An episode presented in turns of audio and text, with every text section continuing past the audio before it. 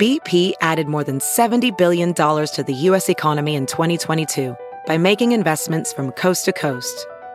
Investments like building charging hubs for fleets of electric buses in California and starting up new infrastructure in the Gulf of Mexico. It's and, not or. See what doing both means for energy nationwide at bp.com slash investing in America.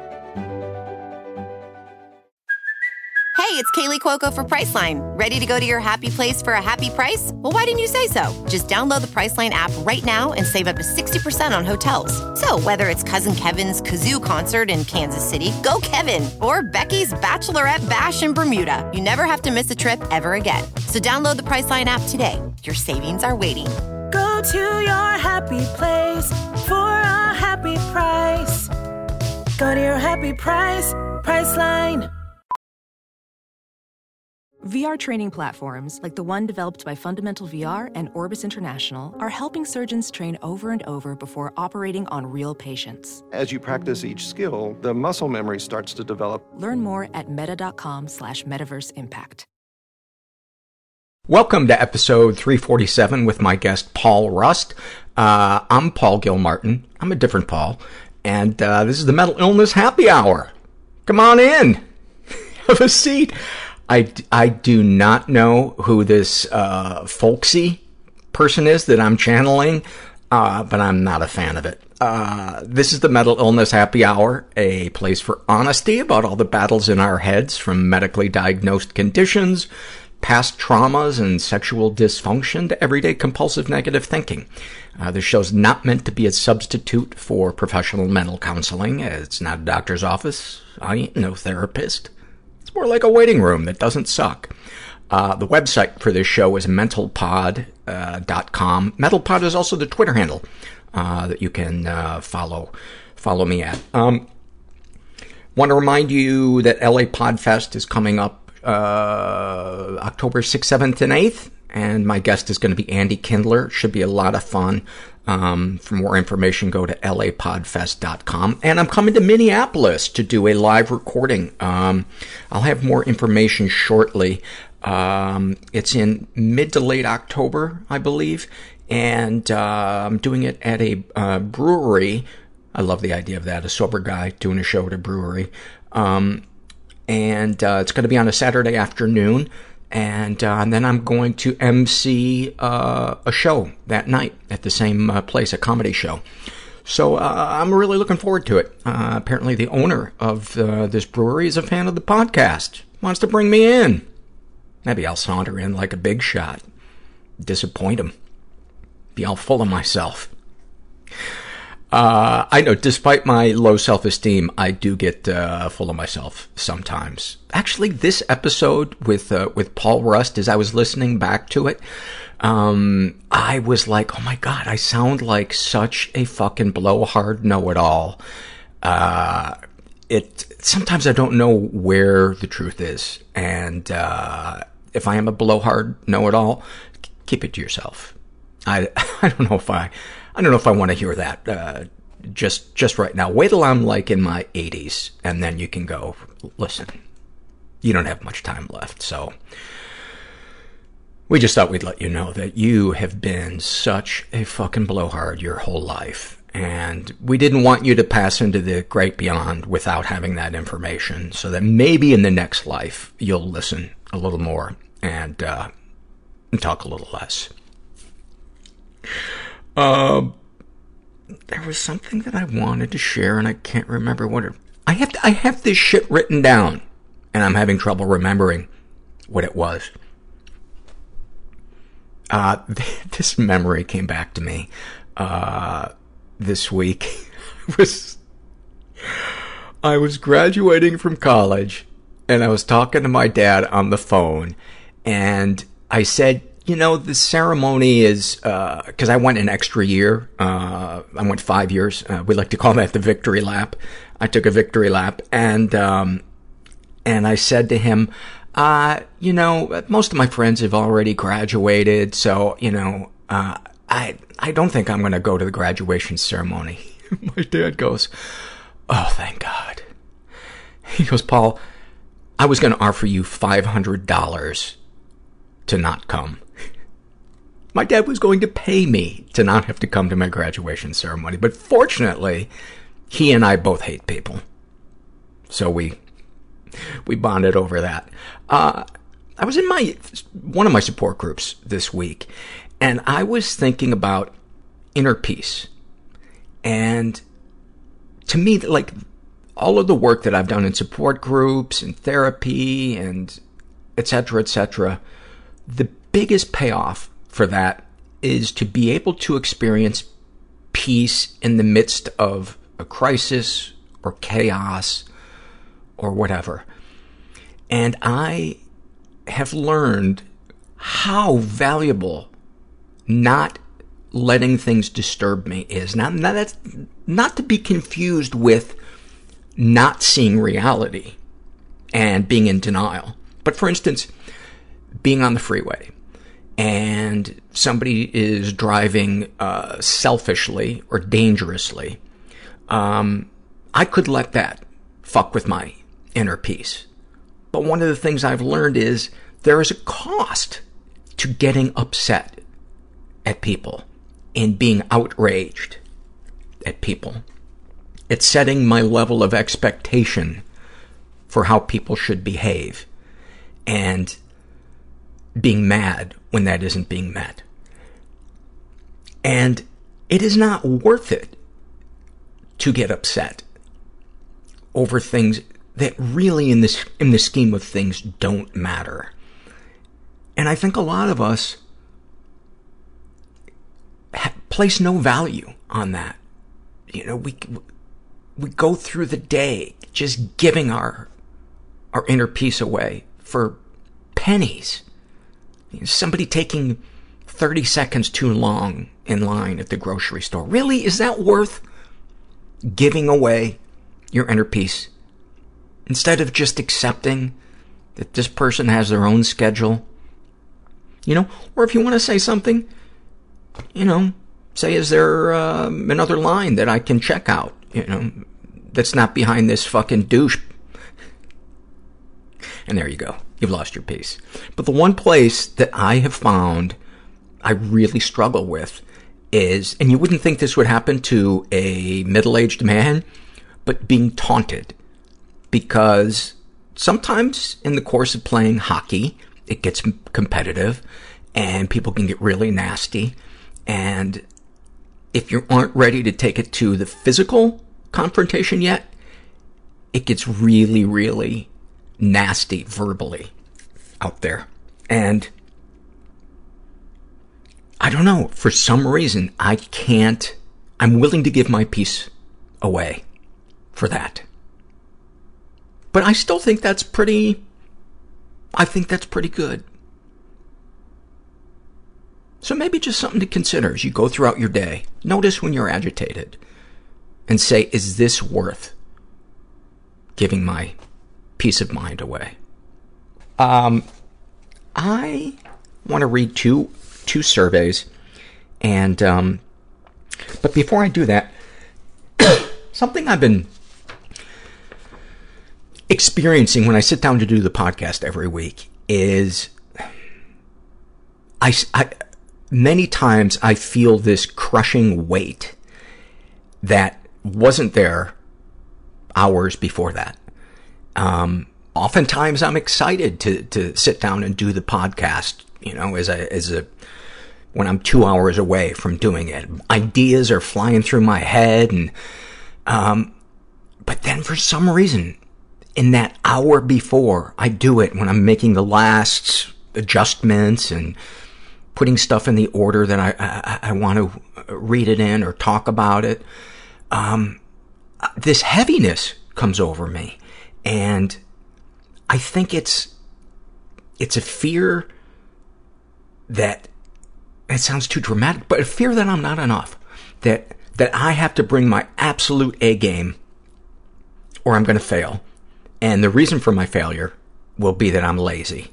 And then I will be in so much regret that I underestimated, that I got that I got lazy and complacent and full of myself. And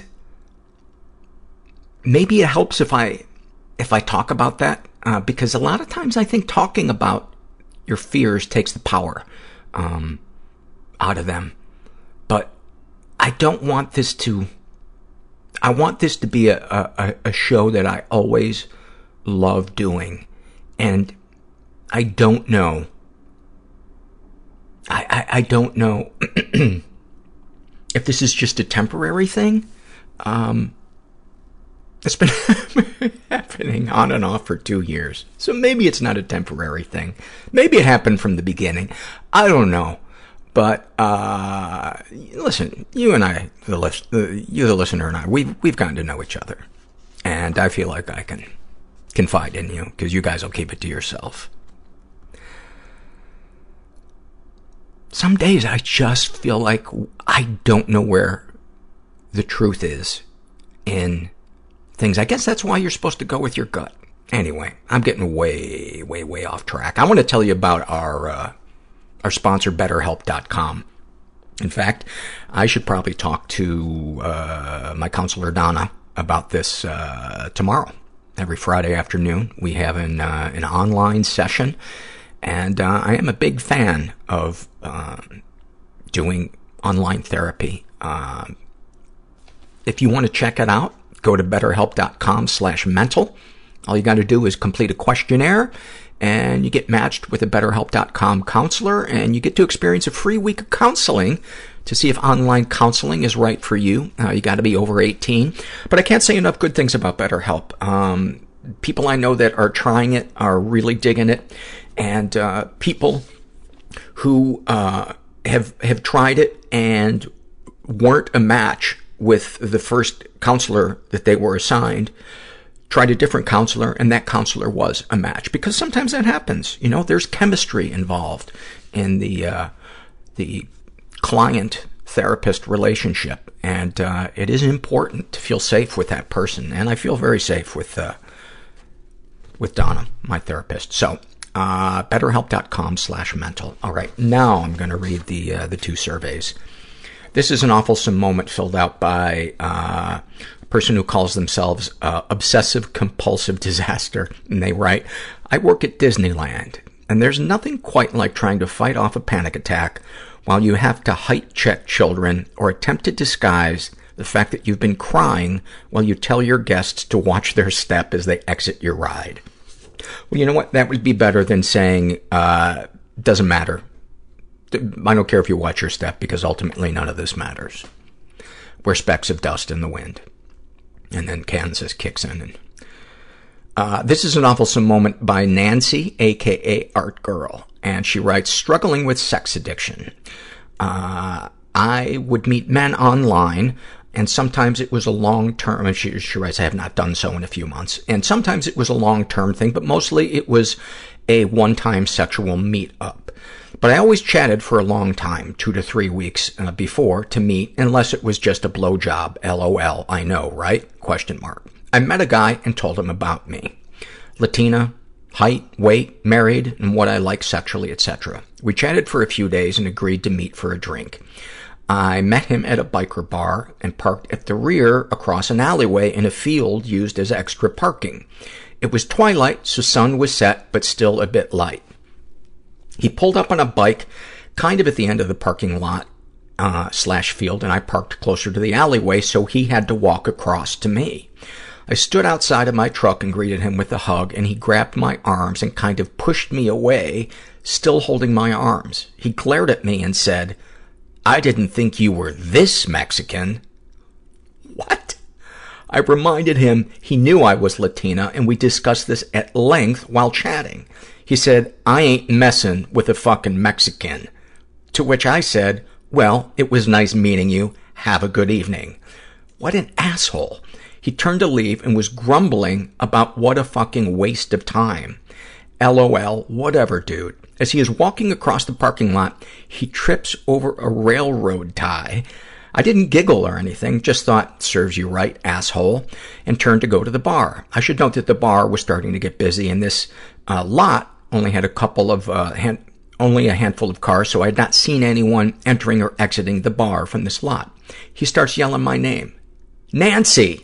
So I stop and turn around thinking he was going to apologize, but he's still on the ground. I can see he's hurt, so I ran over and said, Oh no, what's wrong? He said, I broke my leg. Help me, help me.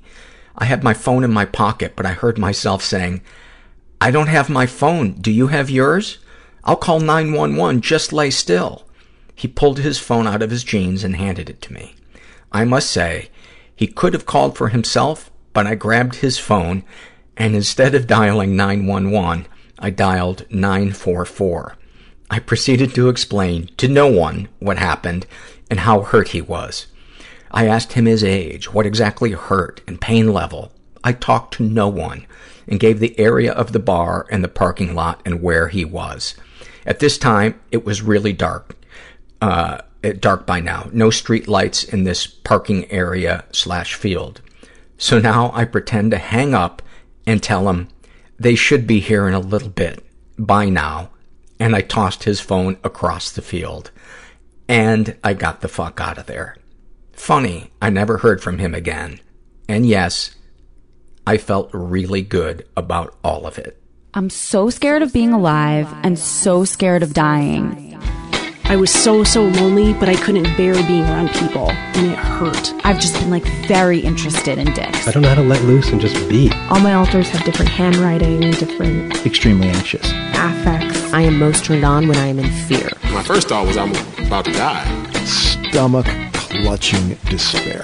Ocean of sadness. I came out over the phone to them. I put myself on the Atkins diet in fourth grade. They told me I was wrong. The secrecy is what kills us. And I just sat there and cried on his shoulder. And it was the first time I ever felt safe, like a weight lifted off of me. In order to get rid of your anger, you have to learn how to cry. I started liking myself for the first time. I'm afraid that people are only nice to me because they're afraid I'll kill myself if they're not. Oh, that's fantastic. that is fantastic. I'm here with uh, Paul Rust, who is a comedian, writer, uh, actor, uh, juggler clown?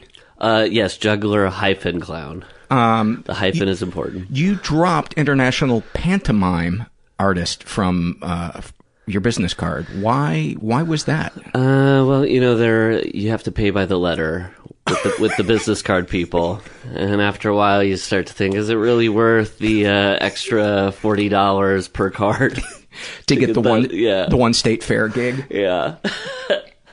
sometimes, sometimes it's worth it. It's uh, always so fun to have a guest on who uh, can jump into the silly uh, right away. I record a lot of listeners, and some of them can kind of jump into the, you know, the silly and and. Uh, what about the silly dilly? The the silly dilly is actually a little too much. There's uh, there's a silly dilly clause in the building that I rent this uh, space from, and. Uh, you let a, them know that's not going to happen. They don't I say have to yes. worry. Yeah, oh, yeah, but when nobody's here, um, I get very silly. uh, as I was talking to Paul before we started recording, uh, our paths uh, have crossed many times, but we've never officially sat down and talked. You know, we've probably given a nod to each other backstage mm-hmm. at the UCB theater in mm-hmm. LA, uh, et cetera, et cetera. I think, yeah, the first show uh, I saw at the UCB featured you, and mm-hmm. I watched it multiple times. It was called Red State Raiders. So there were many times that I was sitting in the dark, laughing at stuff you were doing. Well, just to I, make it sound as creepy as yeah. possible. I'm very flattered. I'm very flattered. Um, you, what would people know you best from? Because you have so many uh, credits as an actor and a, and a writer and an improviser.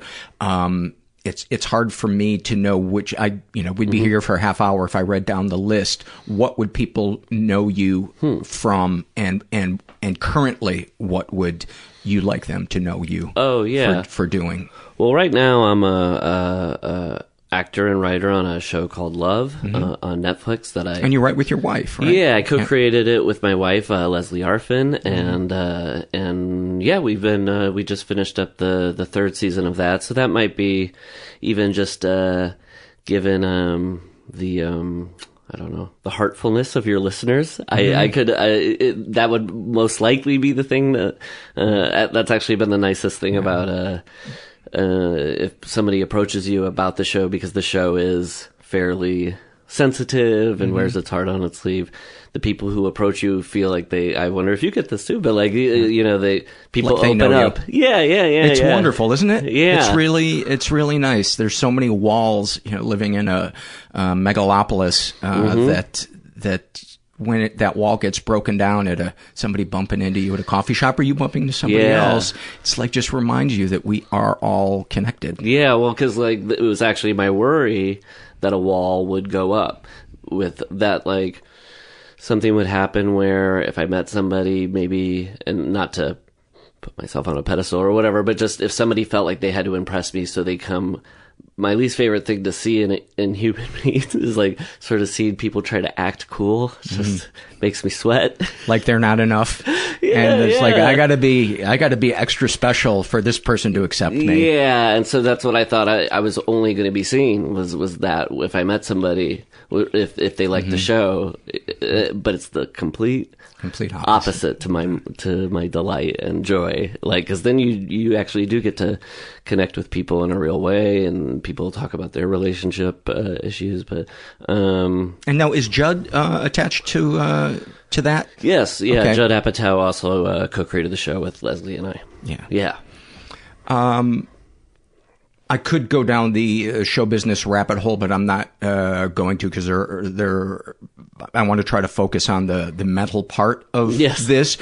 But there are many questions that I would like to ask you uh, about that. So I'm just going to refrain because we'll be here uh, Oh, yes. all, all Yeah. night. Yeah. Yeah. Um, although Judd is uh, uh, very interested in uh, mental health, and he reads a lot of self help books and, and stuff like that. Yeah, uh, um, he's um, he's actually sort of the best boss you can have because it is somebody you know is going to be open-hearted to whatever you're going through. You know, I think most workplace situations you're actually supposed to repress. Uh, or I don't know, you know, but like, you know, if I think about um, of uh, of all the uh, Hollywood producers.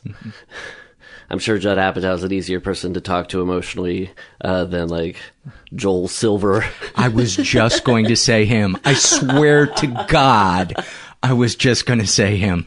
Not to rag on Joel Silver here, but uh, Oh yeah, my yeah. God, that's, that's- so funny that uh, that is so funny. He's the go-to for everybody. Yeah, for somebody who's uh, uh, insensitive and uh, pushes for what they want. Yeah, yeah. Um, just turn your mic a little bit so Sure. I can uh, Up here like see that? your. Uh, no, just to the side and, and move over a little bit so I can see your face. Oh, yeah, like that. uh, the other way. Yeah, Yeah, yeah. Here. But then- That- yeah, this arm swings. ah, is that good? Yeah, yeah, yeah, perfect. perfect. Um, so, um, where to begin? Mm-hmm. Uh, talk about the cynicism uh, that is so prevalent among people in the arts, especially writers. And I imagine you have gone through periods in your life where you were cynical, um, and yet you don't seem to be a cynical person today at all. Um, talk about your experience with cynicism, is, is either as a person experiencing it and thinking that's the way to go, or um, with people who are cynical. Yeah. Is that too broad of a question? No, I love that question. Actually, Okay. it's a really fun because I jumping es- off point. especially think for uh, for uh, young people, college age, people in their twenties, teenagers, even. It seems like such a good idea because so many people kind of have that stance and don't realize how much it kind of can erode your soul. Yeah, yeah. Uh, much erosion. Yeah. um, yeah, you know, I, I was actually thinking about this question um, a couple days ago because I've been, um, what was I? Uh, oh, I was rewatching uh, The Simpsons. Mm-hmm. Uh, like the stuff that came out in the, uh, uh, you know, wh- when I was growing up, and it it uh it made me think like man when i was coming of age uh there was cynicism seemed to be the the thing i was like man if it, if it wasn't like i was listening to Nirvana or uh, um, all the products were like, or Simpsons or Seinfeld. It almost was like the whole decade of the 90s was like this kind of, uh, and I'm not the first person to say this, but was just like sort of ironic and cynical. I'm above it all. Yeah. You know, um, yeah, I, to be genuine is to be stupid. Right. To be authentic is to be stupid. Yeah. And gullible. Right, right, right. Yeah. And in comedy, I think David Letterman kind of really was influential. As brilliant as he is, Mm-hmm. I think, uh, everybody trying to imitate his sarcasm, Mm-hmm. um, kind of took a foothold in comedy that ultimately became a parody of itself. Yeah, right. And, and, uh, probably further than David Letterman ever meant it to go. Ever. Yeah. Ever. Yeah. Yeah. I read a interview with him recently where he said something like, you know, my job, it, when it was at its worst or when I was at my worst was somebody would come out and all I had to do was say like, uh, hey, nice jacket, dummy.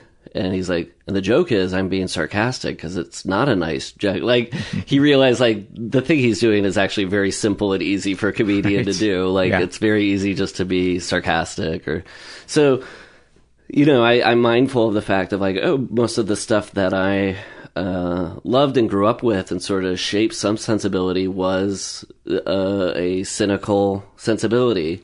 And uh, have I been uh, working through it like uh, since? Uh, you know, I don't know. Like, I, I, I definitely battle and go back and forth between. Um, um, I mean, I, I guess it's easy to be cynical about uh, career stuff or world stuff. I'm trying to think, you know, like I remember uh, just to share an experience of cynicism. Uh, I remember I was with a a friend of mine named John, and uh, he said, um, I can't stand him. and you know, because it's such a specific name, He's, which Jo- John he's, I'm talking he's Joel Silver's kid, right? John, John Silver. Well, Long Johnson. yeah. Oh my God. That's the money they're rolling in there. Yeah. Um, yeah. Uh, he, um, wait, what was it? My yeah, friend- John, cynicism. You were with your friend John. Yeah. And I, uh, I was just like, oh, the, um, I think I was saying something like, you know, it's just like the way it gets is like, it, we're eventually reached a point that like everybody's so, uh, gross. And sometimes I think like each day we're reaching a maximum level of like excess and, um, selfishness. And he said, well, yeah, but what I try to do is like think about how like uh 50 years ago I could have gotten something and immediately died, but science and medicine is like and like it's taken an easy route a little bit. It does help me. I realize like in some ways maybe do I make a technology a god because I, I go like, man, this sucks right now. But I bet in 10 years something will come along and fix it. Like it's, it's the same sort of like rope I'm pulling, you know. But uh, it did help me like I guess uh, what I'm trying to say is like the cynicism a lot of times comes out of that uh, what's that um have you ever heard the chronocentrism? No. It's like egocentrism, but it's chrono time. It's like the idea that the time you live in is either the most important or the worst of times or the, you know, and, uh, I'll have to check my chronocentrism sometimes where I'll be like, oh, this is the worst it's ever been. I'm like, well, I'm not, uh, living in the 60s and I'm not losing my friends to a draft in the war. like, like, I'm like, maybe that would have also been, but, you know, Yeah. um, but anyway. Yeah, it's um, it's it's such an easy stance because you risk nothing. Um, being cynical, you risk nothing, and to be vulnerable, um, you risk looking foolish. But talk about by being vulnerable what you've what you've learned. I'm assuming that that you are somebody that gets vulnerable because uh, you know I listened to your episode on uh, on Maron and uh, and it was great and I was like, oh man, I'd love to to to get him Oh, as a guest because you just uh, we're well, it an meant so much. book. I was flattered uh, that you had me on your show, so thank you, Paul. Uh, uh, yeah, but like in terms of vulnerability, or Yeah. yeah, um, yeah. I, I mean, I do think like it's interesting because like sometimes, uh, I don't know, like I, I, I, the vulnerability thing is always like you're, you're. I think for me, it's something that's always getting checked by um, I don't want to be um, uh, somehow humiliated or exposed or exploited. So those times where it's hard to be vulnerable, I think that's when. But like, I don't know. You know, when I was um, when I was a, a, a kid, I had two older sisters. Uh, I have two older sisters still, and uh, we used to play this uh, game with my cousins called um, "Make Me Laugh." That was based on this game show where they bring comedians. I remember. Yeah, yeah, Yeah. yeah, It made you laugh. Yeah, it made and- me laugh. we played it on my block as well. Oh, you would? Yeah, Oh my gosh, I love that there are so many neighborhood home editions of Oh, this game. Yeah, Played it on my front porch. Oh, Loved it. It's great. It's a great game. Uh, you know, they just the game is like somebody sits there, they can't laugh, and then you do any ridiculous thing to make somebody laugh. It's a pretty great game. Pretty great Yeah, game, yeah. yeah. And uh, so we were playing it with my cousins, and because my cousins were playing, it was like a bigger pool of people or something. But my middle sister, um, she she said I couldn't join in.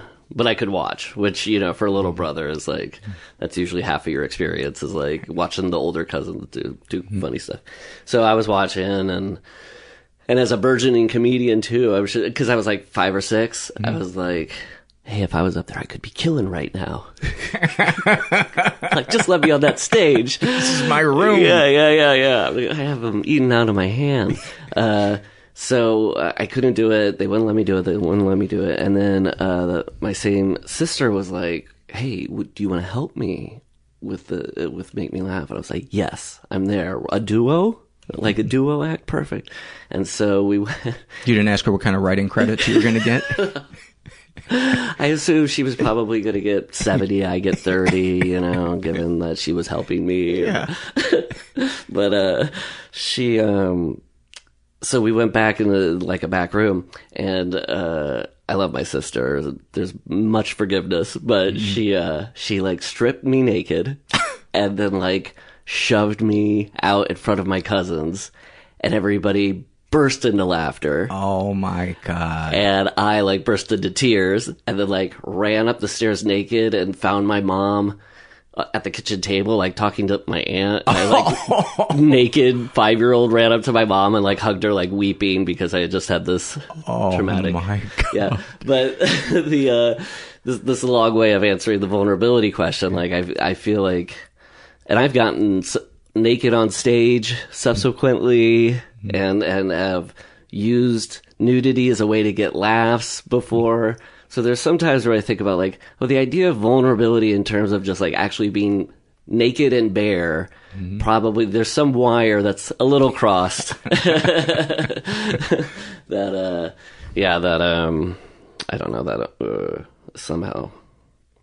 So do you think that that made a positive impression on you or it's uh, um, you decided that there was that there was power in that that instead of you being the exploitee you could exploit it Right, exactly. I think it was the idea that it was like, um, I own this. This is my uh, embarrassment that I controlled, or you know what I mean. Like, you might be laughing this time, but it's because I want you to laugh, and I'm like making it permissible to laugh in this moment. And I'm like, uh, you know, it's basically, yeah, claiming back some authorship to my own Yeah. nudity.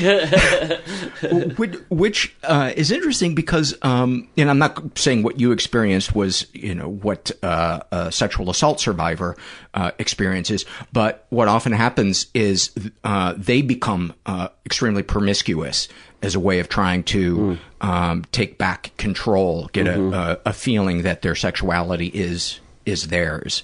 Yeah. Um, well, yeah. I mean, it's funny when I said uh, when I ran up to my mom and I had just experienced a trauma, I thought, well, that's trauma with a very lowercase t. Let's make sure of that. Like, yes.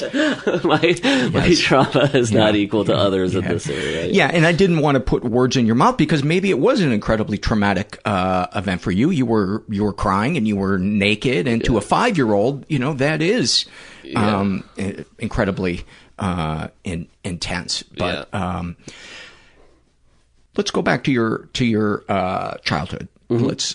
You were uh, raised Catholic in Iowa.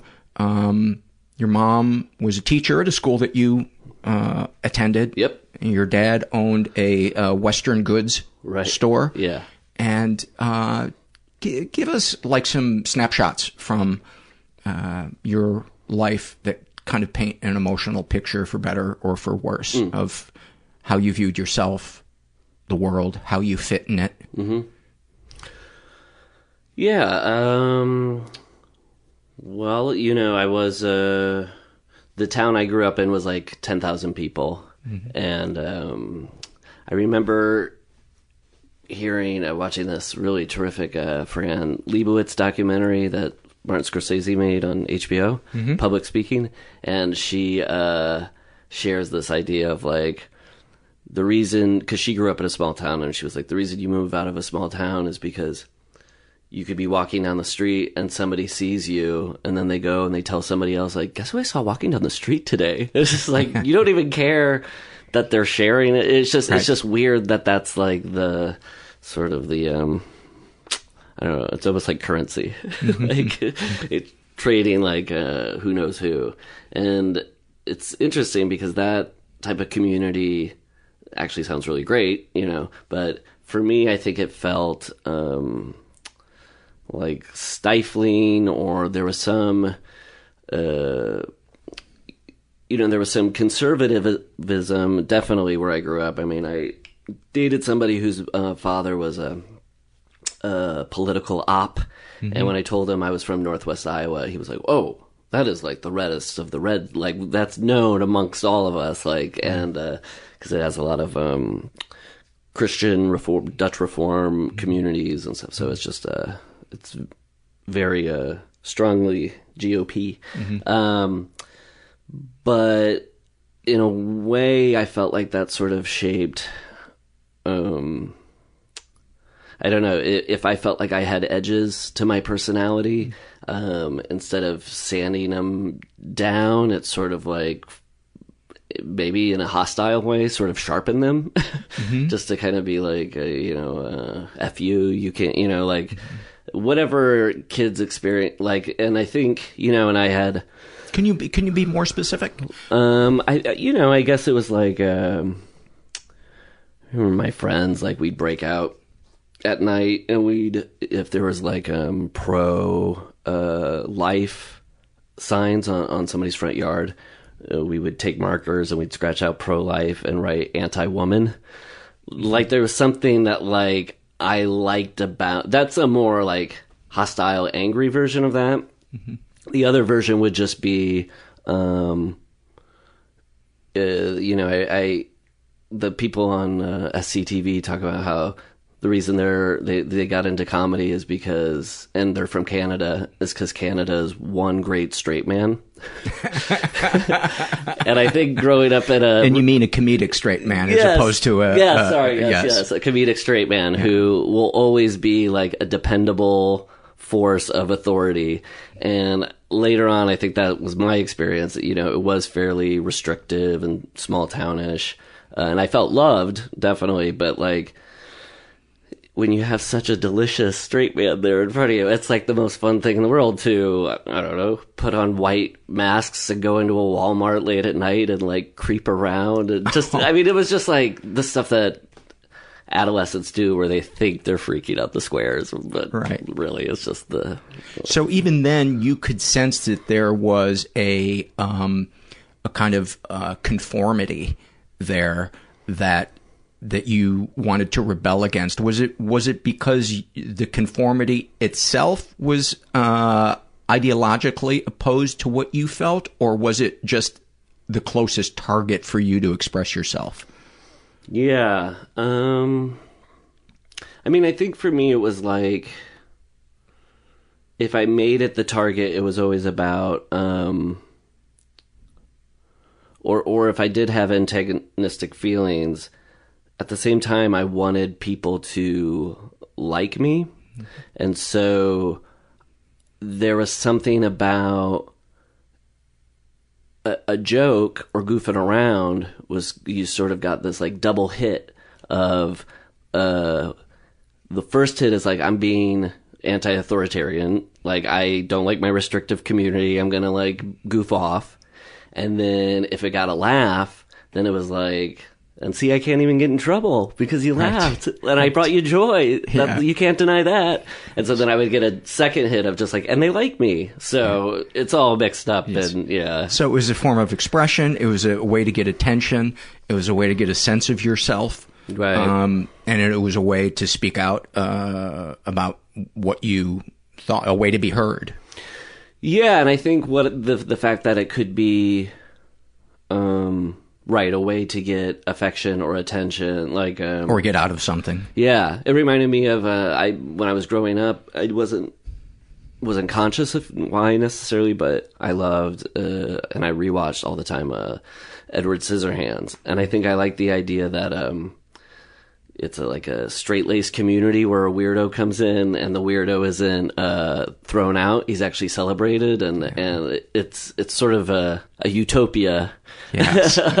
for if you don't feel like you fit in or whatever. Yeah. But at the same time, you know, I my parents. Uh, really uh, were, have always been so supportive in terms of my being a goofball, I guess, mm-hmm. too, as I grew up it's an interesting. I mean, I've thought about it like a lot of people in my peer group have parents who there was no classic sort of jazz singer. No son of mine is going to go into the, the entertainment field. Like, I don't know if by that time it become legitimized as a you know uh, but like uh, or i don't know if it's a baby boomer mentality of sort of raising uh, your kid to pursue what they find what their passion is man yeah, yeah. you know? but for whatever reason I, I always felt like very loved and supported by my parents and uh, not just in career but uh, you know i think they were definitely the of the post Dr. Spock age mm-hmm. and knew what they were doing to some extent. Yeah. Um, and uh, share for the listeners, if you would, um, who Dr. Spock is, obviously not the, the Star Trek one, but Dr. Benjamin Spock, who, yeah. who was, uh, a big 60s parenting guru, but share if you would kind of, uh, some of his theories on. Well, I don't even know if they read the book. Maybe it, it was more, maybe enough people they knew had read it and it sort of seemed, yeah. you know, but it, even if I mean sort of a, um, like, I remember actively my parents saying to me, We have had a conversation and we don't want to ever spank you kids. Mm-hmm. And so it was like sort of a, and I think that came as they told me, it was like, because when we were kids, we didn't like that. And so it did feel like some sort of like, uh, passing the baton generationally of like parenting that I was just, you know, getting the the benefits of. Um, I imagine though there were consequences when you would you know misbehave or break rules, right?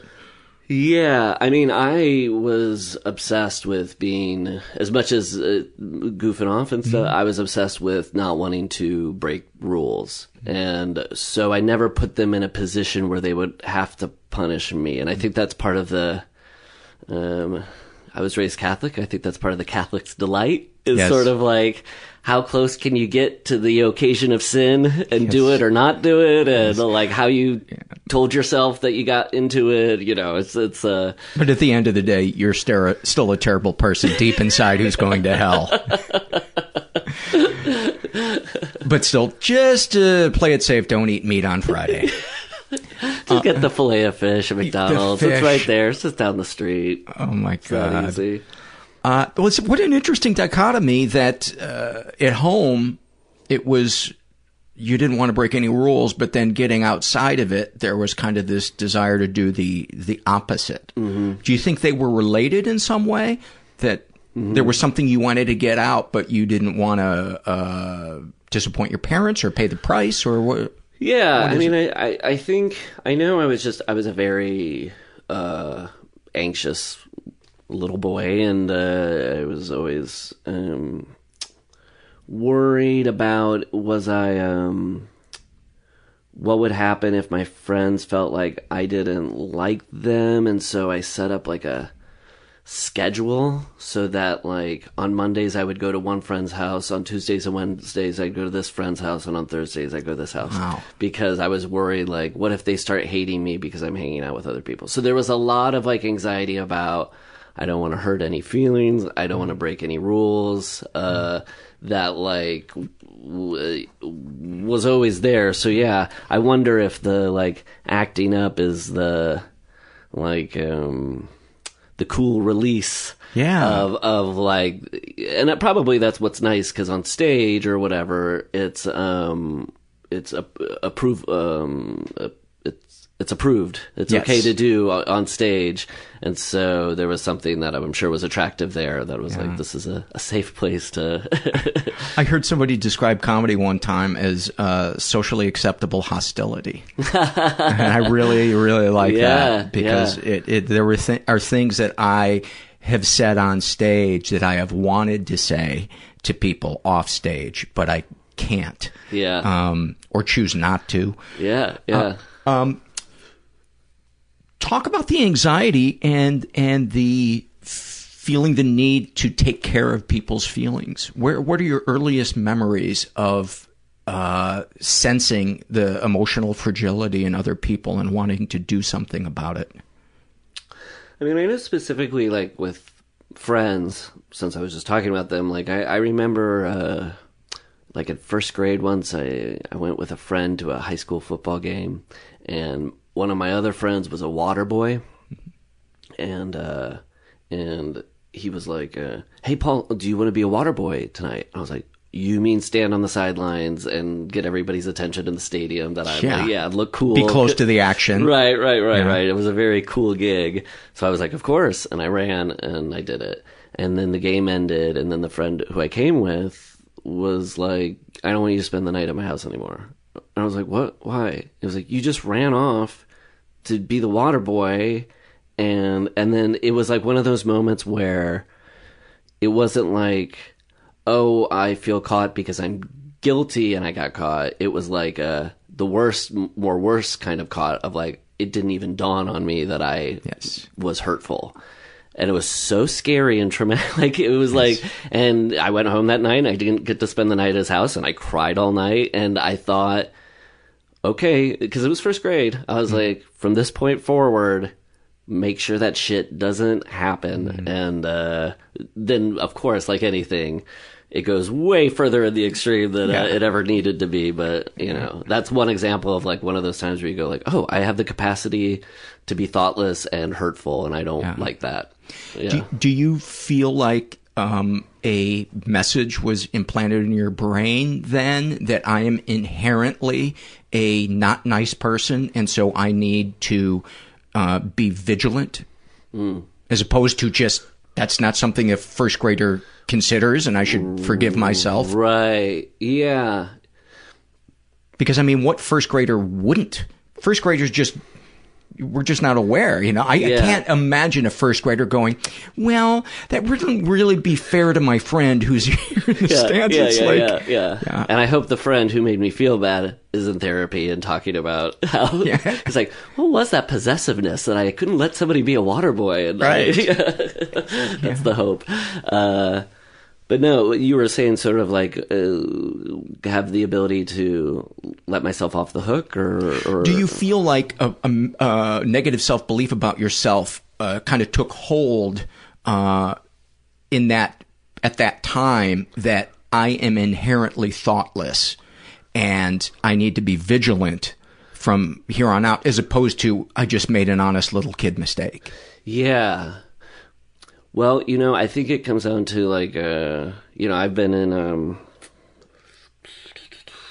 I think, uh, seven or eight years of therapy now, and Mhm. uh, the big sort of thing that I could take away from just like what you're saying, like, oh, did I recognize in me a person who who is mean and thoughtless, and and I have to shove it aside. I I think maybe why, you know, because I think what you're suggesting is it wouldn't have to be that way. You could, you know, right. look at it another way. But I think, and this therapy sort of helped me understand this about Catholicism, and uh, you know, uh, I'm not ragging on it, but there was some sort of thing of um, if you felt something, it was almost it was the same as if you had done it. Mm-hmm.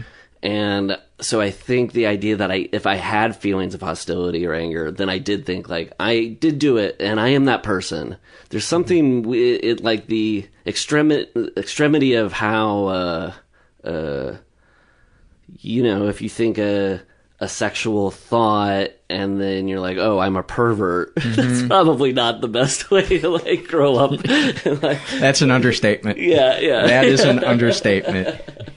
um, so I think, yeah, I maybe did think wrongly that like, oh, I'm a I'm a person who has who likes to do this or is this, and I have to bury this mm-hmm. uh, because for some reason I I was led to believe if I feel something or desire something, it's the same as having done it. Or, yeah, or yeah. the thought pops into my head.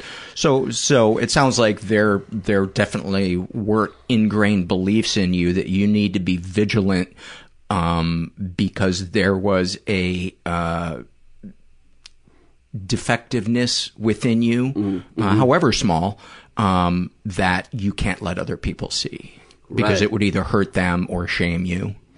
Yeah. Yeah, and it's interesting because when you're a kid, you you're constantly seeing examples of cruelty in front of you and your response to it, and like I, you know, this happens probably. This I I witnessed it like two or three times growing up, but where you're standing with a group of people and uh, somebody would go, "Oh my gosh, your breast stinks," to somebody in front of a mm-hmm. group of people, and my immediate thing would be I, I just want to disappear from this moment. I wish this person didn't see that this was happening. Um, uh, and then also the thought of like that person who said that. How are how are we completely different people? That the thing I would be like so scared of ever saying to saying, somebody, yeah, yeah, this person was like freely, and I'm not, you know, yeah. saying they're a bad person. I'm just saying like there's it's a freedom there. Yeah. yeah. it's inconceivable to me that somebody would right would be that way. Yeah, yeah, yeah. Yeah, but that sort of um, I don't know if this is necessarily what we were talking about, but the connection to like. I had a coworker who, uh, a writer, and we laugh about it now, but she was on set and she uh, slipped and fell. Mm and she always goes, "You guys remember the time I slipped and fell and Paul ran away?" and it was because like when I see somebody slip and fall, I project myself into them and think, I wouldn't want anybody to see this. And mm-hmm. anytime I get attention after I make a mistake, if somebody like I trip and somebody goes, "Are you okay?" I hate it. I hate yeah. like that attention. And so I just assumed this person who just fell wouldn't yeah. want to be consoled at all. and I just was like, "You okay? Okay." And I just walked away. Didn't help her up. like it was a, a moment for me to reflect on it. It's yeah. it, it's so ironic that you feel other people's embarrassment so deeply that you abandon them yeah, in that moment. I know. You know, which is kind of crazy. It's like somebody's on fire and you're like, "Oh man, you look your face looks really ugly right now yeah, yeah. cuz you're in pain." Somebody else is going to have to put you out. Yeah, I don't know why. Yeah, like the um it's also the thing of like when somebody uh I hate this about myself of like somebody tells this is another example of a a time that like your idea of sensitivity about yourself isn't necessarily my idea of sensitivity isn't right about myself where like somebody would say a racist joke mm-hmm. and to rather hurt their feelings of be, me not laughing i'll fake laugh at the joke so they can feel comfortable. Right. What a weird like i understand it. I understand it. You know i will uh oftentimes just look away um mm-hmm because I don't, I can't, um, I'm afraid to confront somebody.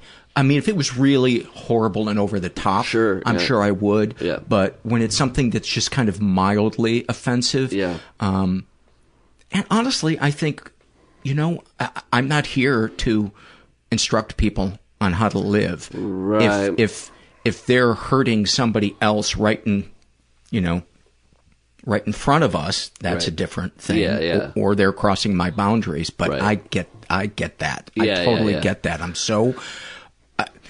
I've shared this on the podcast before, but Mm-hmm. uh, they were installing uh, wood floors in our house years ago, and I caught one of the workmen stealing our CDs, Mm. and I pretended I didn't see him. He saw me see him, and I pretended I didn't Yeah. see him because I didn't want to embarrass him. How fucked up is that? Yeah, but I would do the exact same thing. Yeah. I yeah yeah That makes me feel better because I hated myself after that. yeah And I shamed myself instead of Yeah. the guy who should feel some degree of shame know, that, know, that, that yeah. he's doing that. I guess I wonder if yeah for me in that situation like why wouldn't I do that I like for me I wonder if it's like a I would fear that um you know I, I present uh, myself or whatever uh, as a nice person. And so I've been told like hey when you get mad um, that's okay. Just know it's a little extra scary because we don't see you mad, and also it kind of feels like maybe it's mad that's been like built Building up. up. it so is just know when you get mad, that's what the vibe oh, is. dude, nice, nice person mad is a little postal. Yeah, yeah, Yeah. it's a it's a potent uh, Yes. elixir, Uh, but uh, yeah. So I'll uh, you know definitely um, like so in those moments like with the if I saw somebody stealing something, I wonder if my conf- uh, conflict avoidance or to avoid a confrontation is because my fear of like it's going to tap a well a wellspring of Yes. rage that this person doesn't de- deserve or whatever i don't know what it is If I open this, I won't be able to close it. they'll be pulling me off this guy This monster hasn't eaten in a while.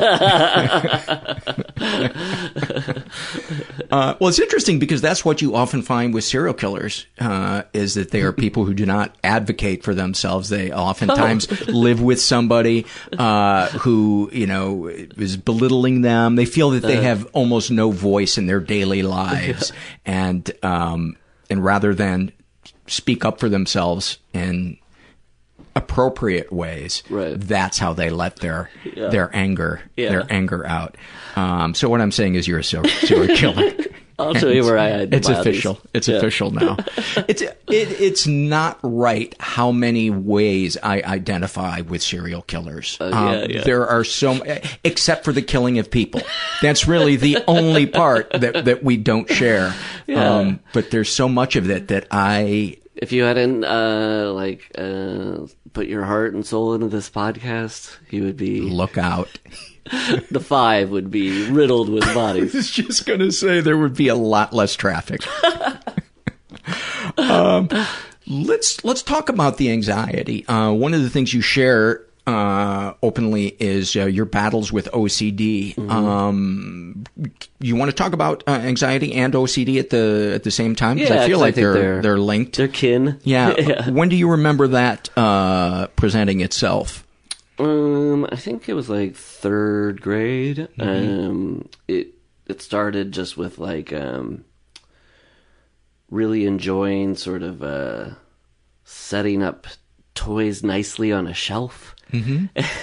uh, and it's funny. It's like all things where you are all sort of um, addictions or whatever that. The first time you do it, it's the best feeling in the world. It's a high that will never come back. Yeah, yeah, yeah. To that degree, Right. And for the rest of your life, you're chasing this OCD high of Mm-hmm. like, remember when it was so good? Mhm. but you can't ever, you know, Mm-hmm. you're chasing it. But like, so I remember that scratching an itch as a kid that felt Mm-hmm. pleasurable. And then with, uh, I guess like high school, it started uh, more junior high, high school was like uh, really enjoying making lists and uh, crossing out things on the list. but to the point that the crossing out had to be precise. So Mhm. I would get like a ruler, and when I was crossing out the thing that was its own OCD thing, I was making. I was like, let's get another level of.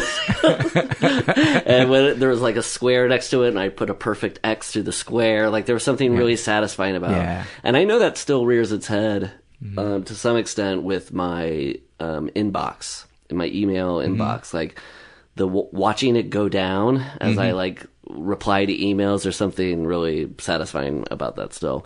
Um, What would happen if you were checking off the box and it wasn't precise, the the check in it, the the slash through it? What would you would you start the whole thing over? Would it would it be Oh. upsetting to you? I I know I used um uh which was probably some perfectionist wet dream the erasable pen.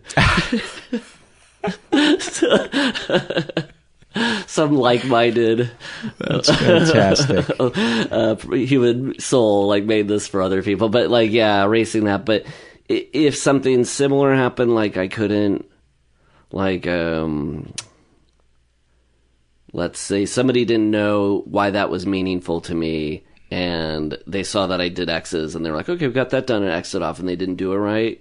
That was like such a battle because you want to flip out, but you know if you flip out, that's a weird thing to flip out about. Weird thing to flip yeah, out yeah. about. Yeah. So then it's like pushing down the, you know, so there, there was no healthy, like, but you know, to my uh, parents' credit, you know, I told them, I was like, hey, I'm having, it was also, oh, it was really manifesting itself in the sign of the cross. That like when I was in bed and I would pray, um, I had to like perfectly do the sign of the cross where it wouldn't like bump into a sheet or like it had to be clean and I had to say every word. And uh, even after I reached a point where uh, I wouldn't say I don't believe in God. It was just like I reached a point where I was like, I don't know.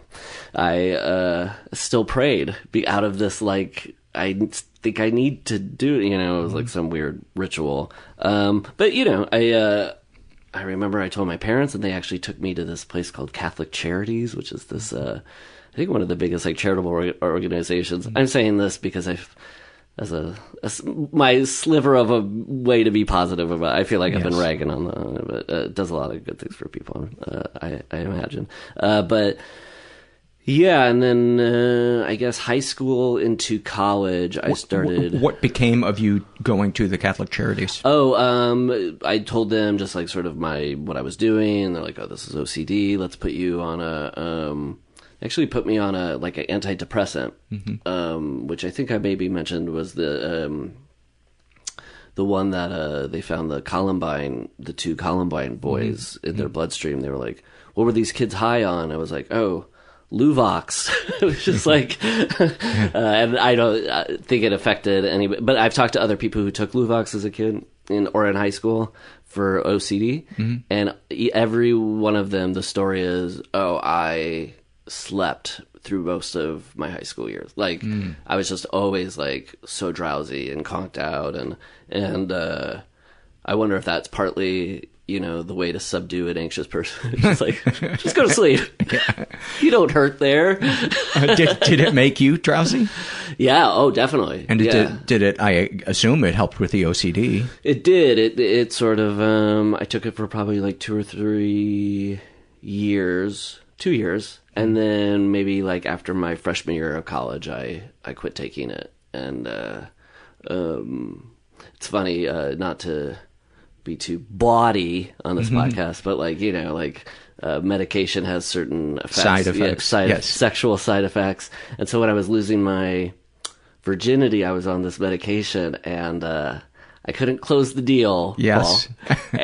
Despite this being Yes. the first time, and I think after like an hour, the woman, the the very thoughtful Yes. person who was with me, very sensitive person, I remember going, um, just think about what you're doing. but uh, did it did it finish, and then and then it's so funny, which is you know usually the opposite of experience of that most people tell. Yeah. they're like they're like, oh boy, I didn't, you know, it's out of the gate before I knew it. Uh, the uh, when I got off the medication, and then when you're a sophomore in college, and now for the first time you're like, oh wait, this is oh. Damn, I should have had this figured out. That's what high school was supposed to be for. Uh, when I lost my virginity, eh, I was uh, I was a senior in high school, and Mhm. so I don't know what's that. Two years of uh, you know, I, uh, puberty hit late. I was fifteen. I was a sophomore, Mhm. so that's two years of you know masturbating, imagining what it will be like to be with a girl, and. Uh, when we had sex, I had a condom on, and so there's less sensitivity. Yeah, me too. Yeah. And so it took longer than two minutes. And so at like the two minute mark, I thought, oh my God, I'm gay.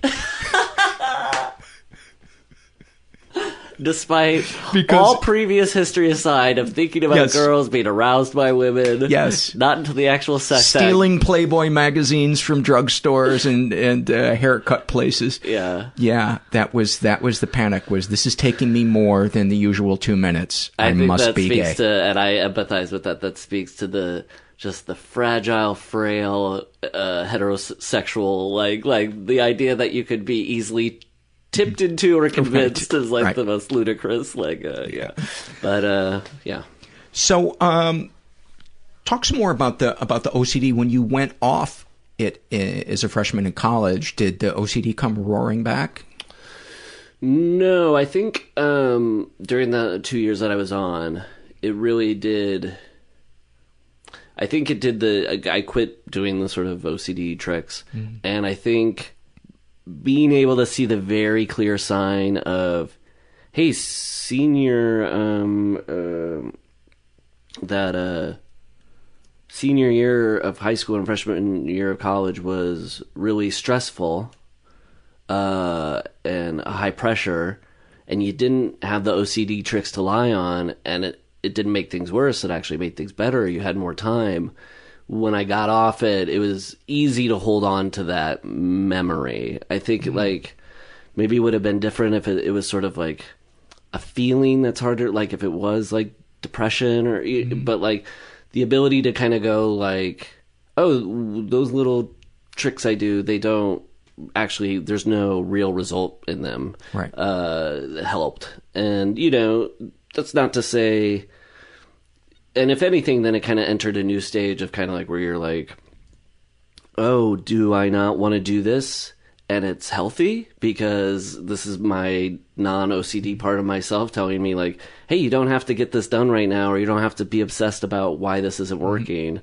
Um, or am I just like being lazy and it's easy? You know? Right. like, it's a difficult thing to, to parse out sometimes. Yeah. But Those are the worst arguments in your head is am I good or am I bad? yeah. you know what I mean? Yeah. It's so in black and white thinking is so it's so toxic uh, Mm-hmm.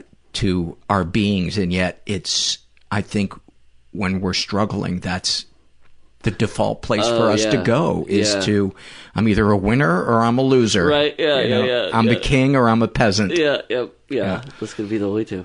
Um, talk about what made you decide to reach out uh, for for help, and and are there any seminal moments we're missing in college, um, etc.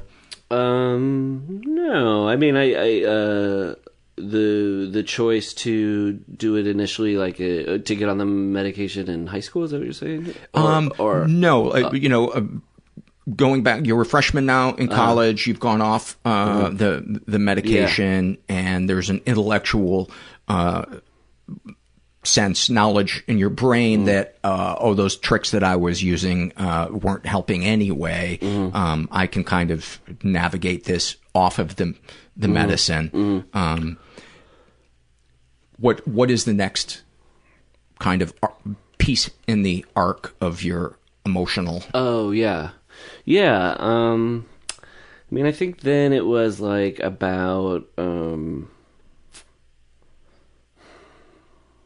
I mean, I think it is. It was always a battle with uh, anxious thinking and the confusion of when is it beneficial, quote unquote, Mhm. and when is it uh, a detriment. And I think like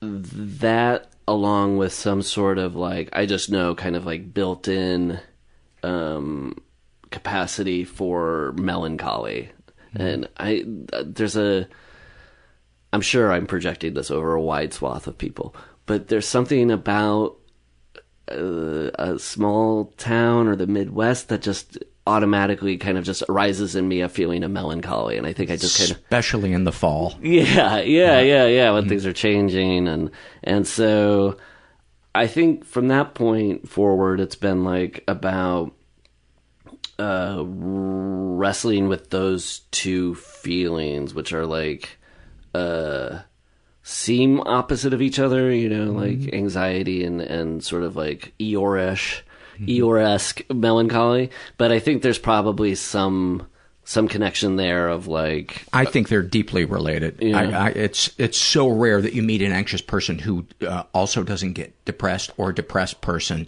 who doesn't have an anxiety buried underneath it. Um, yeah because it's it's often hard to know if you are an anxious person or not if you're not the type of person whose knee is bouncing up and down right. or has to smoke uh, nine cigarettes in right. an hour yeah um, it's it i think a spinning brain mm-hmm.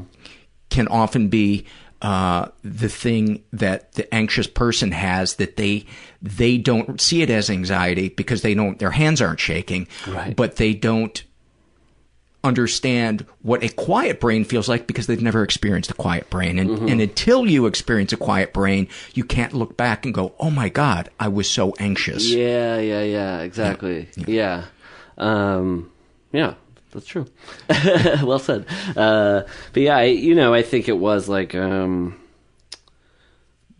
you know, and now I'm, uh, like I said, I, I, I've been going to a therapist for uh, for quite a while now, the same therapist, and it's been really. Uh, I mean, I, I, guess I initially started going to one uh, out of, uh, I think of. You know, I do think it was kind of coming around the time that I was letting go of this idea of believing in God, and I think that made me depressed, or sort of like mm-hmm. made me feel like I needed to find some meaning. So I was like, why don't I just go up my own ass for hours at a time during the week? that's the that's the way to solve yes. it. The way out is just to think about myself more. yeah. Have you had any uh, epiphanies in in therapy that have uh, or breakthroughs that have helped you? Uh, yeah. I mean, I initially that one of the oh, the fear of feeling something being that as if I had actually done it, mm-hmm. and and making sense of that in my mind of like, oh, just because I'm angry right now, it that's not a feeling that I have to figure out a way to diffuse immediately. I can mm-hmm. like, you know, feel it without, and not that I had the problem of acting on it. it was almost right. like feeling it with, and that's almost preferable. Like sometimes, like I wish I my problem is that I acted on it because all I'd have to do, like, it's a two step thing of like not acting on it, then not feeling shitty that you didn't, and blah blah blah. Know? Right. Um, so that was one. Um, I mean, I know that like I uh, the big one, I guess, you know, that is probably true of anybody's is just the the thought of um, like I don't want to say this that like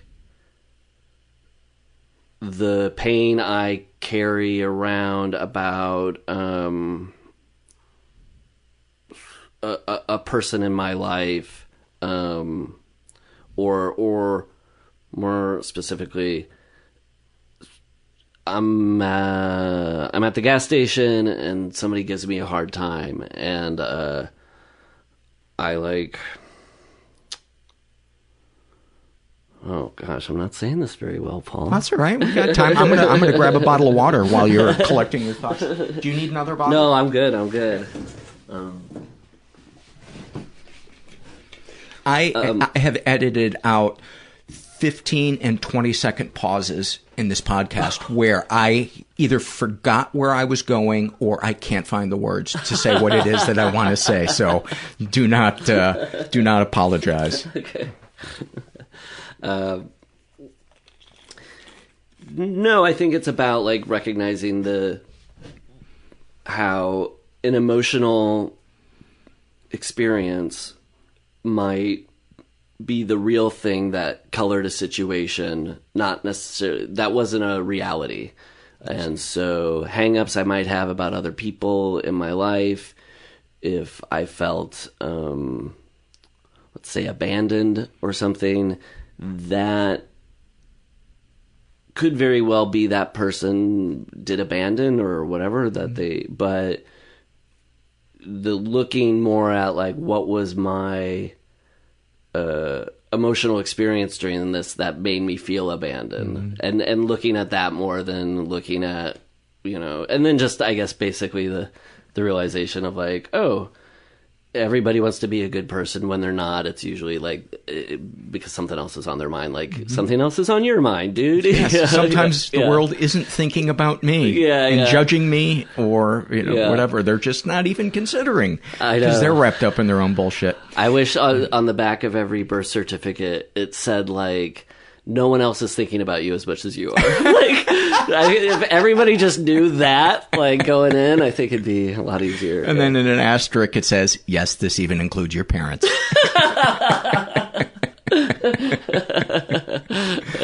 uh, so here's one of those uh, one of those pauses.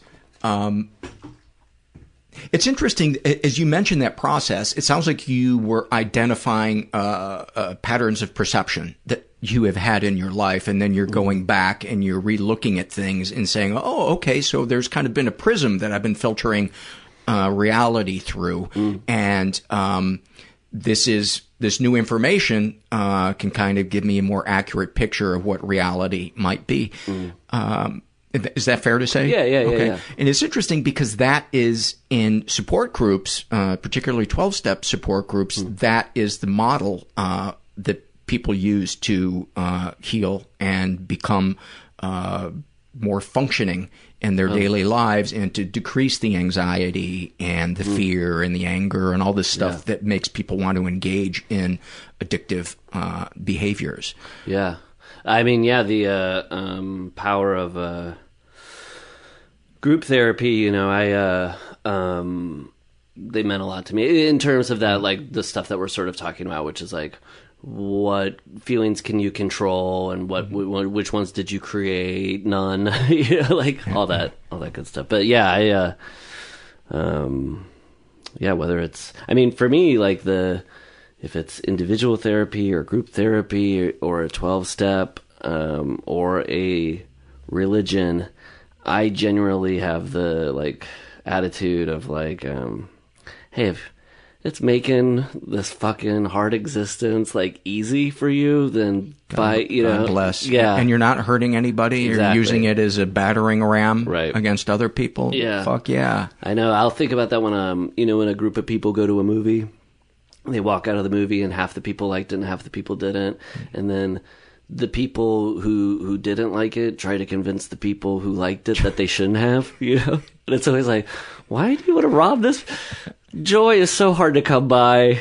We just found it for two hours. Why do you want to deprive this? Why Like, do you yeah. want to fuck it up? Yeah, yeah. Let them like Hulk. Uh, so where would you say, um, you know what's uh, something I want to kind of circle back around to is the melancholy, uh, and particularly the small town melancholy, because I experience that when I go home. Um, although my home, my hometown is not as small as yours, but there is a deep sadness when I drive through, um, and, that I can't quite, and also college when I uh, drive through the campus, and I can't put my finger on what it is. What What do you think? Yeah. What do you think yours might be uh, about? I mean, I first just try to go like, is it just me? Am I just was I when I lived here and when I went to college was I a melancholy person? So when I come back, it's going to be imbued with these feelings. And if maybe I wasn't, uh, I was in a frat and I came back to my college, I'd be like, I love it. You know, there is no melancholy whatsoever.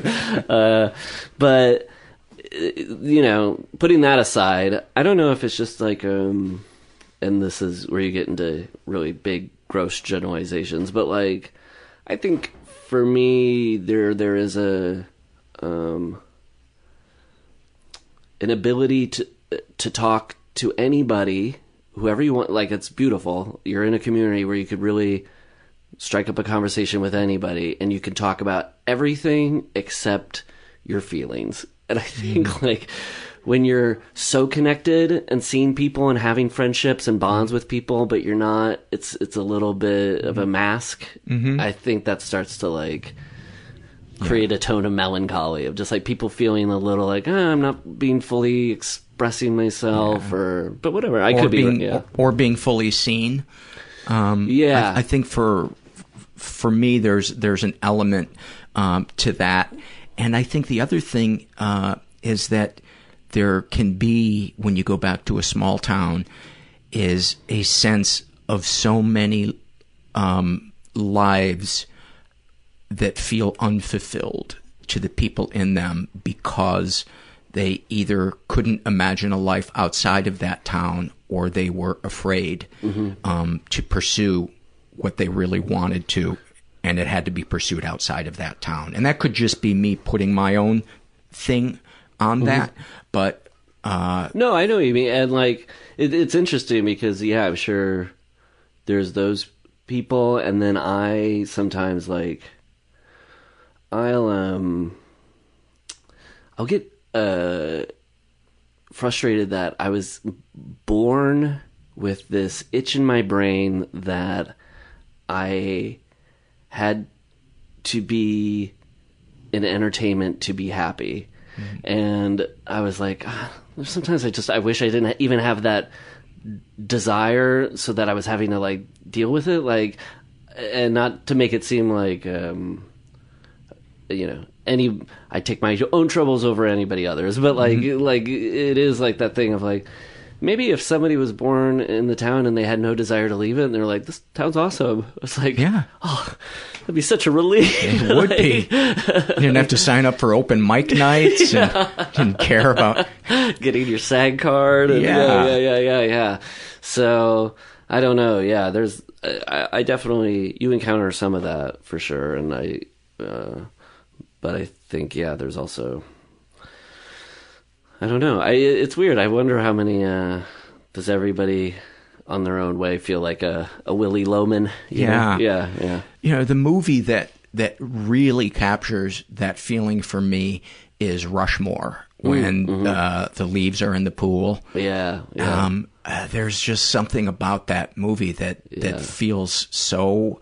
I guess it's the disconnection between him and his Bill Murray and his kids, Yeah. and there's a longing for somebody else. Everybody's Right. longing for Yeah. something that they can't get. Yeah. and yet there's all of this privilege. Yeah. around them. Right, right, right. Um, yeah. That, that, and Wes Anderson is so good at just creating a, a feeling, a Yeah. space that has, Yeah. you know, emotional feeling. You know, Yeah. Sure, it can get a little precious sometimes, but I love people who can create atmosphere. Yeah, oh, no doubt. Yeah, and that moment of uh yeah, when he's uh jumps over the fence to uh give the gift to his mom and his mom's grave and the Rolling Stones song is playing. It's uh definitely it's like a a very distinct mood. Yeah, yeah. Um, so where where do you feel like the the OCD, the anxiety, and the melancholy is is at today? And are there any kind of tools that that you use other than identifying patterns of thinking and negative self beliefs that you have um, to to help you get through your your day? Yeah, I mean I uh I think it is like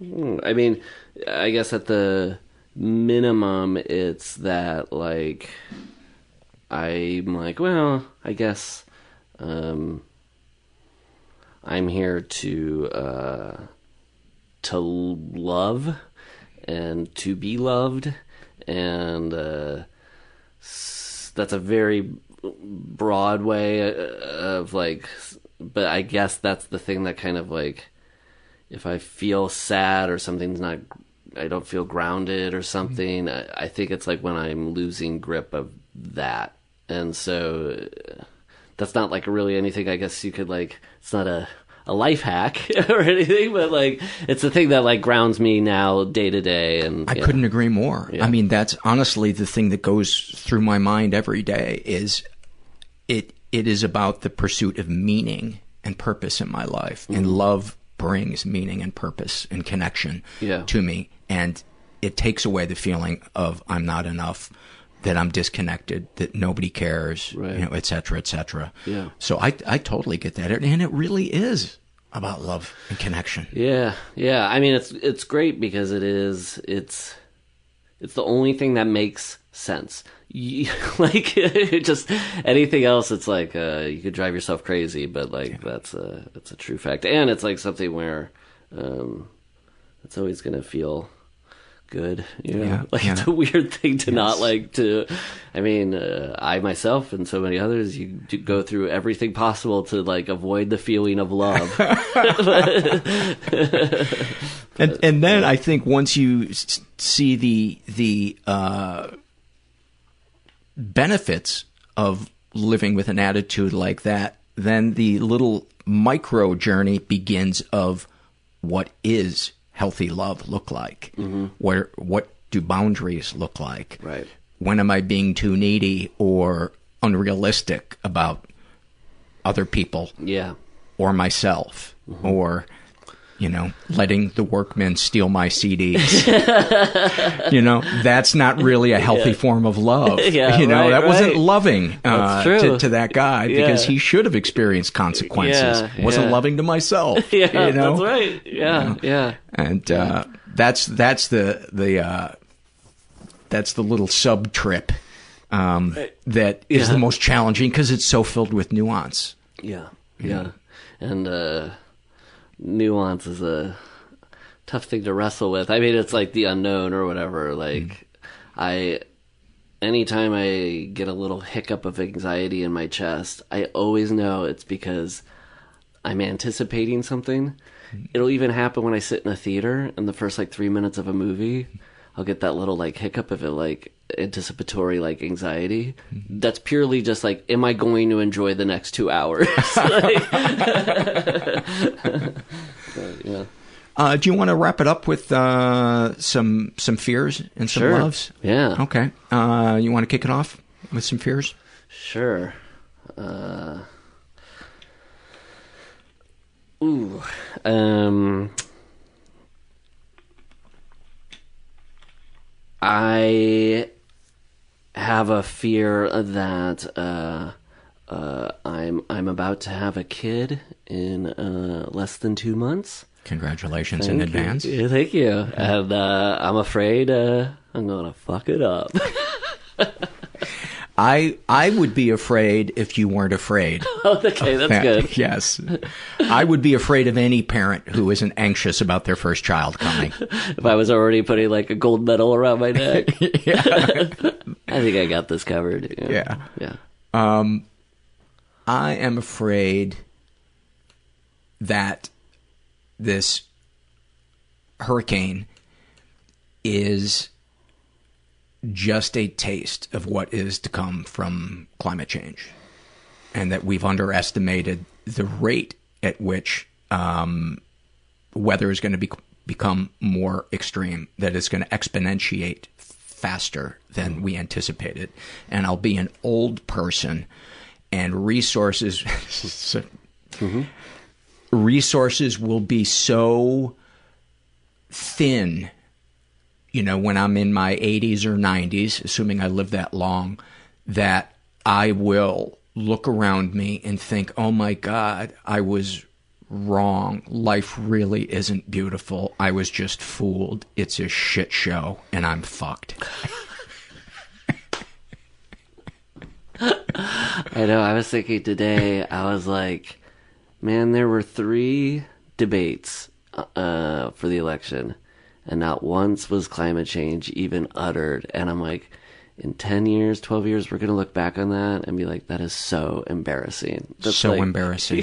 Future generations are going to watch the debates of 2016 and say, "Are you fucking kidding me?"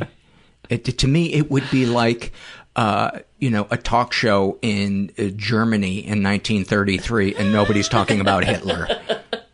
You know? yeah, yeah. Uh, um, all right. Uh, I'm afraid that I uh, will one day be afraid of new things, and I'll uh, miss out on a new joys and happiness out of some curmudgeonly belief that it was never as good as when I was 12 years old. that is awesome. That is so awesome. But the fact that you are aware of that tells me that you won't be that Uh, type I of hope- person. So. Yeah. Um, I am afraid.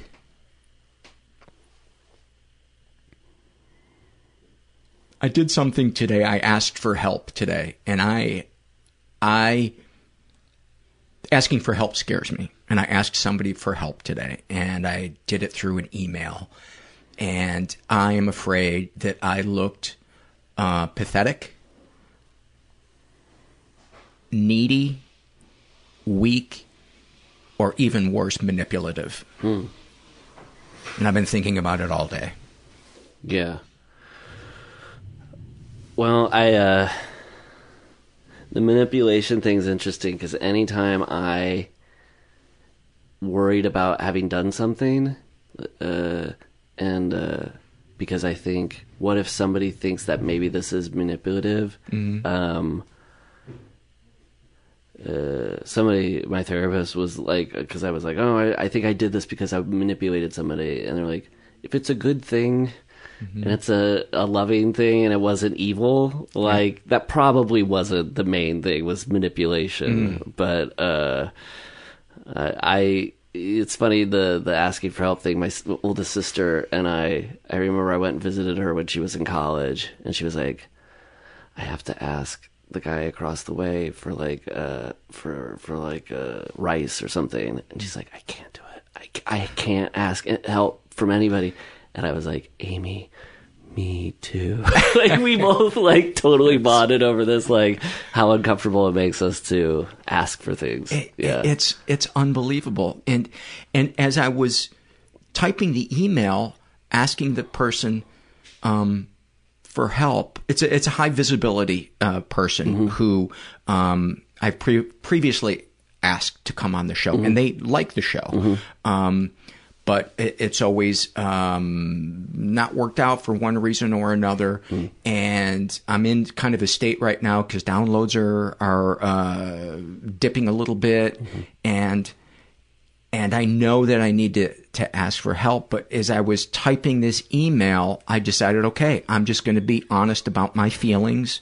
I'm going to share that I'm in this place where I'm kind of afraid. Mm-hmm. And as I started to open up and let my defenses down, typing this, tears were rolling down my mm, face. Mm-hmm. And an hour after I sent it, and and I in the email I said, you know, I'm uh, I'm crying as I'm typing this mm-hmm. because I'm um, I, I'm so afraid of looking needy, but I need also need help. Right. And after I sent it, I just went into a tailspin of, oh my God, you are such an idiot. You are so weak.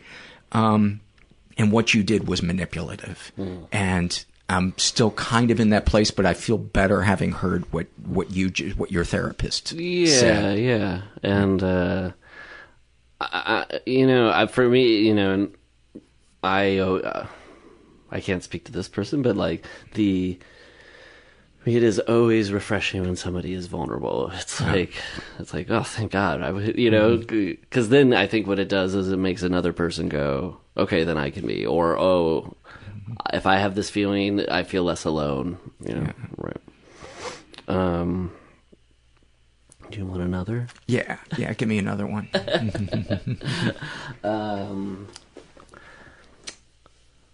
I'm.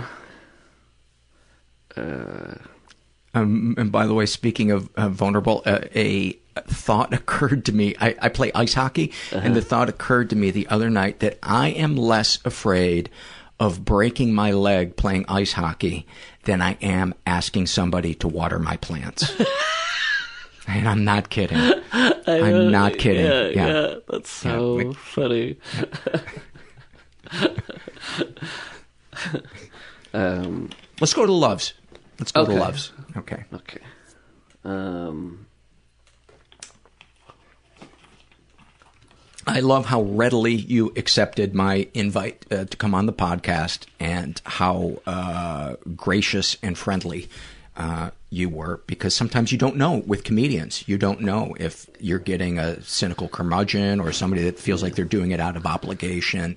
But um, you you have such a great um, warm, positive energy about you. Um, I'm I just love that it worked out. oh, thanks, Paul. Well, I uh, I love that you asked me to do this because I think it was like a, I just uh, I, you know, the I did have a day of sort of anxiety Mhm. and uh, to be able to come into a room and talk to somebody openly about my feelings and their feelings it's the sweetest medicine you can get so Oh, wow. it's a- it was a nice way to end a very anxious day so Well, thank you. I love that. I appreciate that. Uh, you know what? That's a good note. That's a good note to end on. So let's uh, let's wrap it up and get the fuck out of here. Sure, Uh, yeah. Go back to being cynics. thank, you paul Thanks, buddy. What a sweet, sweet man. And uh, not only for that interview, but for never during the interview saying, Are you going to talk this much the whole fucking time? Am I going to be able to get in a word edgewise? Maybe it's just my imagination, but listening back, it felt like I fucking talked way too much. Uh, and was a know-it-all. But other than that, I was great. I, I want to tell you guys about uh, our sponsor, HelloFresh. Uh, HelloFresh is the meal kit delivery service that makes cooking more fun so you can focus on the whole experience, not just the final plate. Each week, HelloFresh creates new delicious recipes with step-by-step instructions designed to take around 30 minutes for everyone from novices to seasoned home cooks short on time. HelloFresh sources the freshest ingredients, measured to the exact quantities needed, so there's no food waste.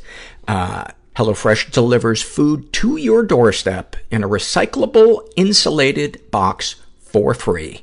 And HelloFresh is now offering light fall meals and has just introduced breakfast options. I like the sound of that. It, I have tried HelloFresh. It is tasty. It is fresh. It is brought right to your door. What more could you possibly want? How about the fact that it's less than 10 bucks a meal? Delicious ingredients you'll love to eat, simple recipes you'll live to cook. You want a part of that? Then go to HelloFresh.com, use offer code MENTAL30, and you get 30 bucks off your first week of deliveries. Once again, go to HelloFresh.com and use offer code MENTAL30. All right, let's, let us, let us read some surveys, shall we? Uh, this one is filled out, this is an awful moment filled out by, uh, Harry. And he writes, he's 17. He writes, one time I finally built up enough courage to start seeing a therapist, but first I had to get referred by the family doctor. When I spoke to her, she said I could definitely not have a mental illness because I presented myself neatly and didn't, in her words, quote, look depressed. I came out of there so dejected, partly because at my, at the time my hair was longer and just about everyone told me to get a haircut because it made me look depressed. How, how are we granting medical licenses to doctors who still think you can tell somebody is depressed by looking at them?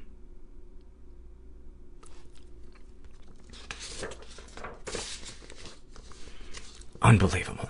Uh, this is also from a 17-year-old uh, who calls herself uh, Tyler Punch Me, and she writes, uh, this is an awfulsome moment. I haven't been feeling very emotionally stable as of late because I've been off my meds for a while. I've been looking up the personals on Craigslist, you know, where people post ads for sex. I've replied to a few and have seriously thought about meeting random guys for sex. Instead, I've decided to sell my used underwear. I consider that a victory. That, uh, apparently in Japan, that is something that, uh, they have. I don't know if this is true or not, but people have told me they have vending machines in airports where you can buy the used underwear of teenage girls. This is an awful moment filled out by uh, easiest breakup ever. And, uh, I'm just gonna give you some backstory on it. Uh, she was going out with a guy for about a year and a half. He happened to be out of town and, uh, and she writes, my only parent was in hospice and could die at any second. So for about four days, I would send simple texts such as, thinking of you, hoping you're okay, etc. Nothing intense, nothing about my mother, but he knew about the circumstances. After about four days, I wondered if this was one of those ghosting deals. The next day, he called as if nothing was different. I asked about his business out of town. He told me that it had been postponed. I asked him why he hadn't checked in about my mother and about how I was doing. I said that having my mother in hospice was really painful and that I would have appreciated a bit of support and acknowledgement. And he said, and I quote, well, you've known for a long time now that she's gonna die.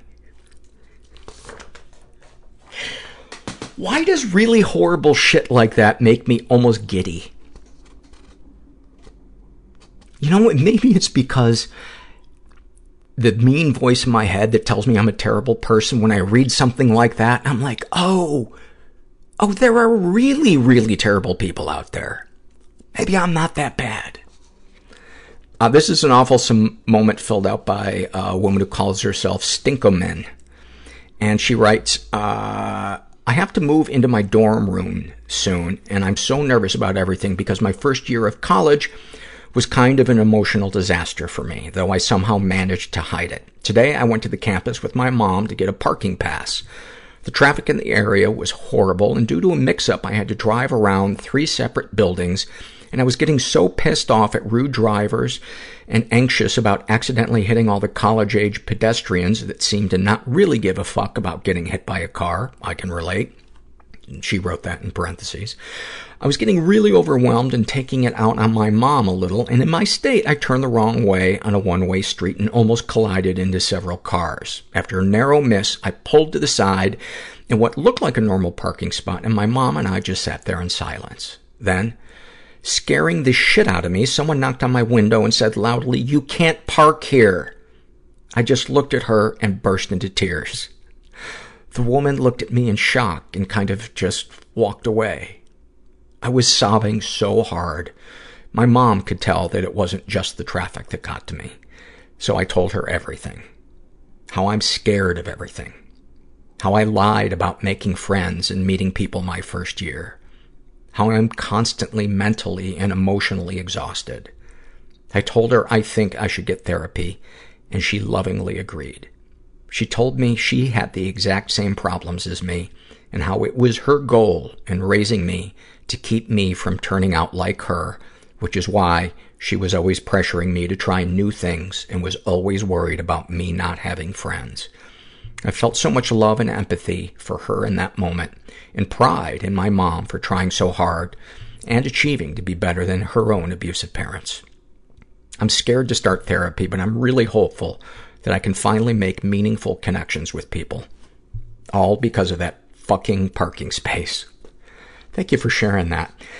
You know, I wonder too if your mom's, your mom's well-meaning, uh, focus on you becoming something, even if it's becoming not something, is a, is a form of pressure.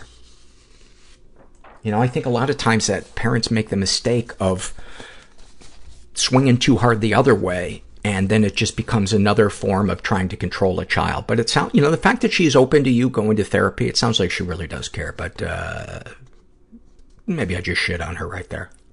Maybe I did that. Maybe I didn't. Where's the truth? Uh, hey, I want to, uh, ask you guys for a favor. There is, speaking of, uh, colleges, there is a, um, a guy named Sam who is uh, a graduate student in uh, clinical psychology, and he asked me if he could ask you guys to fill out a survey. Um, he's he's looking into how the podcast might make listeners feel differently about mental illness, and it's totally anonymous survey. And uh, by participating in it, uh, you get the opportunity to enter a raffle uh, for one of two $25 gift cards uh, for Amazon. And uh, I'm going to put a link up to the survey and uh, under the show notes for this. And uh, I'm not involved in the survey in any way except that I have agreed to uh, tell you guys about it because I think um,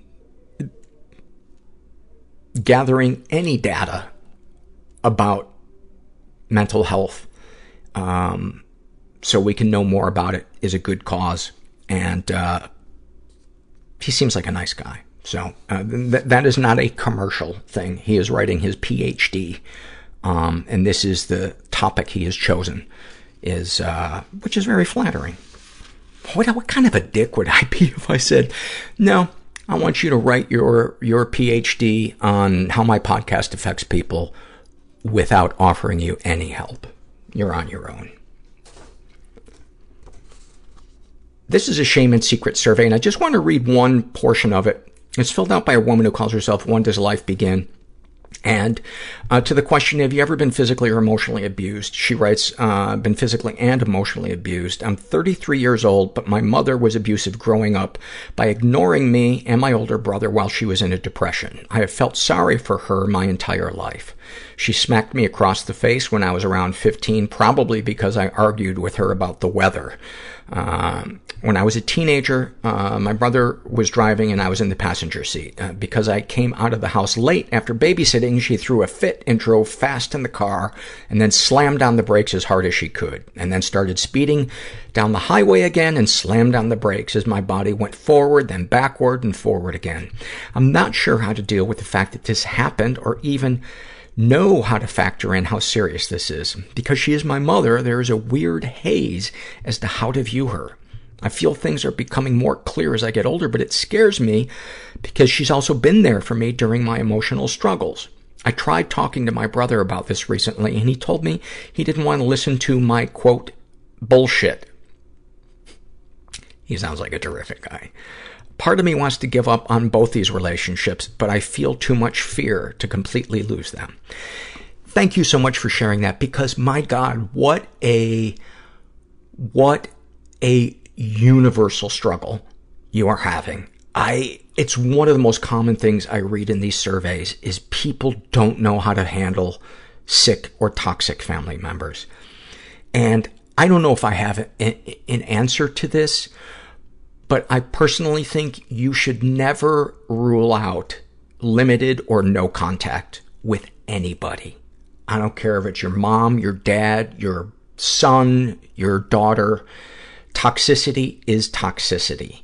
And if people aren't willing to put effort into a relationship, then all you're doing is enabling their sick behavior or you're you know, you're trying to drink from a, from a dry well. Just a thought that occurred to me, maybe try making a list of what, what are the positive aspects of keeping a relationship with them and what are the ne- negative aspects of it. And then what are the positive aspects of not having a relationship with them and what are the negative aspects of not having a relationship? And then look at it. So you have it you have it on paper. Maybe you even do it on your phone because it's not 1889 paul he said as he moved away his paper in a flourish of old personness this is a happy moment filled out by a guy who calls himself Stranger in a Strange Land. And he writes, My wife and I turned an unused closet into a safe room for her. No lights, no electronics, no stimuli, just carpet and a huge six-foot stuffed teddy bear. This is so she can feel safe and calm down when she gets overstimulated. The rules we laid out are no food, no electronics, and if she is in there, I leave her alone unless she invites me to join her. If I do join her, I won't talk unless she asks me a direct question. I'm not in there to talk. I'm in there to listen and be present with her. One time, while we were both in this closet, it's tiny, maybe four by four, she opened the door so that we could have enough room to lay down, then turned and laid her body down on mine. I was just lying there, my head propped against the giant bear and my back on the carpet-covered concrete, my wife's weight on my chest, her breathing in and out softly. It was the most blissful moment of my life, and I wished it would never end. Being loved and touched by another person who's let me support their full weight, mentally and emotionally, it was pure, unadulterated joy. That's really beautiful. And I judged you at first. I was like, oh, your precious little safe room. And then I got about halfway through it and I was like, oh, I'd like to have one of those. I always feel comfortable in a really small carpeted space. Like one of my favorite, this is so fucked up, but one of my favorite memories of college was my roommate and I did mushrooms one night and we just wanted to get away from everybody. And so we went into our little tiny room and we went into the tiny carpeted closet and we just laughed and laughed and it felt so safe. So what I'm saying is you need to get on some mushrooms with your wife. Otherwise, you're looking at divorce. And uh, I love that you are uh, over 70.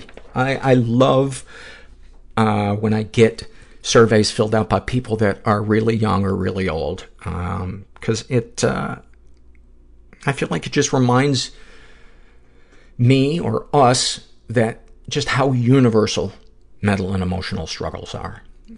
Uh, this is a shame and secret survey, and maybe one of my favorite names ever. Uh, he calls himself, I called my mom a cunt on Christmas. I really wish I had some Christmas music to cue. Uh, he is straight in his 30s, raised in a, I'm gonna guess, a mildly or very dysfunctional environment. Pretty dysfunctional environment. Uh, he was the victim of sexual abuse, and one time he reported it, and another time he never reported it. He writes, My brother tormented physically and sort, sort of sexually for six months to a year when I was around 12 or 13. He squeezed me against the bed under blankets. Now I have claustrophobia. Uh, made me take part in tormenting the dog in a similar way, poked at my junk, left dirty pictures lying around for me to find, chased me through the house, threatening sexual violence, slapping me in the face, taking my bike and wrecking it, calling me lazy, ratting me out to mom, and generally making my life a living hell. When I told her uh, it was happening during that period, she told me to go figure it out between us. So needless to say, her disregarding it 20 years later was pretty upsetting. And then, after reconciling, she did it again five years later. He's been, uh, obviously physically and emotionally abused. Uh, he writes, the laziness thing has haunted me ever since. The slapping made me extremely sensitive to physical touch and gave me a nasty hair trigger temper. Any positive experiences with the abuser? Yeah, I adored my brother. He was my hero. Uh, my ex-wife was amazing when she wanted to be. The rest of the time, she belittled me, intimidating, intimidated me physically, threatened to shame me, and then did. And cheated on me with our friend and never admitted it. So all the bird watching, vacations, TV, and all wasn't enough to offset the pain. Darkest thoughts. I have thoughts about underage girls. Also, stepsister and stepdaughter porn has been getting me lately. I don't uh, do it so not so much anymore, but for a long time I wanted to kill people who had hurt or embarrassed me. My brother, most of all. Darkest secrets. I pursued girls who were 15 or 16 when I was 20 and 21. I did a few things with them sexually that I shouldn't have, and the whole thing was seedy and gross. I loved them, but now I know that's what a lot of predators tell themselves. I think my brother may have actually sexually molested me, but I can't remember anything more than cuddling. Uh, sexual fantasies most powerful to you. Two women having rough sex, gagging and choking. I feel kind of shameful about it, but I know it's not bad. I don't do that stuff with anyone unless they're into it. I didn't even know I was into it until I dated someone who enjoyed it. What, if anything, would you like to say to someone you haven't been able to? To my brother. You hurt me so badly, it derailed my entire life. I've spent years being afraid of you and hiding who I really was. I felt like a monster, a dirty, disgusting creature that no one would love if they knew who I was and what I'd done. I hurt other girls because I thought that their affection for me was something I couldn't get anywhere else. And to Mom, I already said it all. I called her a cunt on Christmas, for God's sake. What, if anything, do you wish for? That my mom will change, that she will fully validate my hurts and apologize for letting me down so many times. I wish my brother would come clean and admit the full extent of what he did to me. Uh, have you shared these things with others? Yeah, uh, it's gone okay. Some people think what I did with those girls isn't so bad, but they won't talk to me, so I figure it felt pretty terrible uh, for them. I felt so ashamed telling people, but my therapist let me know that what matters most is we let ourselves feel that and move on. I don't hurt people now, and that's a good thing. Um, how do you feel after writing these things down? Better. I don't know if I'll ever feel totally great about calling my mom a cunt on Christmas, but it is pretty funny, LOL. Anything you'd like to share with someone who shares your thoughts or experiences? You guys, you are not alone. You are beautiful expressions of the goddess's love. You have a chance in every moment to show your appreciation for life and other people. Please find times to say loving things to yourself and the people you love, or dogs, or cats, or fish, or the mailman. I'm a mailman, and that would be awesome. A lot of us are sad, lonely people who could use the pick-me-up. Uh, do you have any comments or suggestions to make the podcast better? Dude, seriously? Question mark. You're hitting on all cylinders. Maybe get a hot girlfriend who comes on the show and reads surveys in a sexy low tone. Question mark. Thank you for filling that out and thank you for your honesty. Um, and, um, you know, I, I heartily agree with what your therapist says is the important thing is that you are, you are not, um, doing those behaviors now and and I, I hope you can get to a point where you are okay whether you have a relationship with your mother or your brother or not. Um, because a lot of us drive ourselves crazy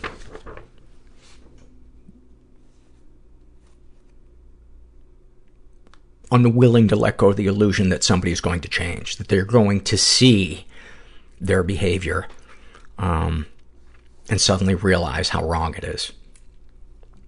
This is a happy moment filled out by Judy Jetson, and she writes, uh, I've had a multitude of brain problems for my entire life, one being bulimia nervosa.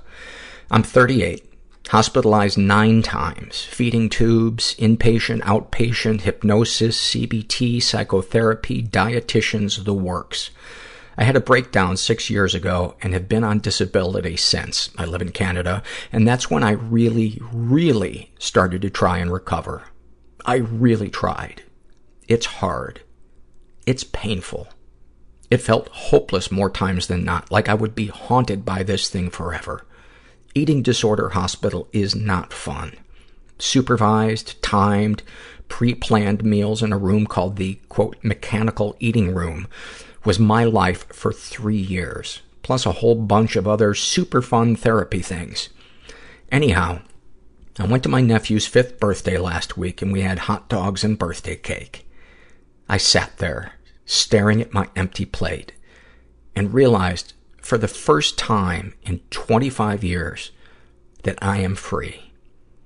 Eating disordered thoughts didn't hijack my brain, not even once. I enjoyed every single minute of his birthday. I thought the hot dog was gross, but I ate it anyway and talked and laughed and played pin the tail on the Power Ranger. It may not seem like a big deal to anyone else, but it's a big deal to me. A huge deal, actually. I went to the bathroom and cried happy tears. Even though my eating disorder has been under control for a full year, it was the first time it actually occurred to me, actually sank in, that I am no longer scared of food or of dying. I didn't have to lie and hide from my family. I wasn't numb from barfing, and I could be absolutely present in the moment. 25 years of my life of suffering is over. I'm so proud of myself. I've never been so proud of myself for anything. and I've only told two people. That is one of the most touching things I, I've ever read. I mean, you just painted such a such a picture of your emotional life. Really, really, really awesome. Um, I want to read. You know what? I think I want to end on that one. I think I want to end on that one, yeah. Um, you can't top that one. How do you top that one?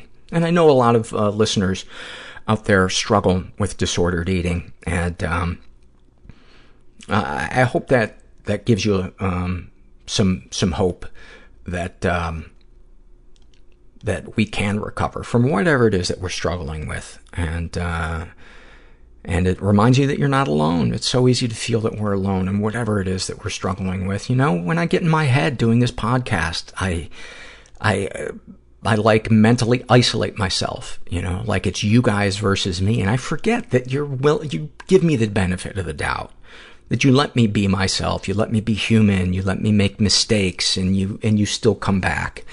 Um, and it's okay for me to maybe have an episode where I talk too much or where I imagine that I'm talking too much.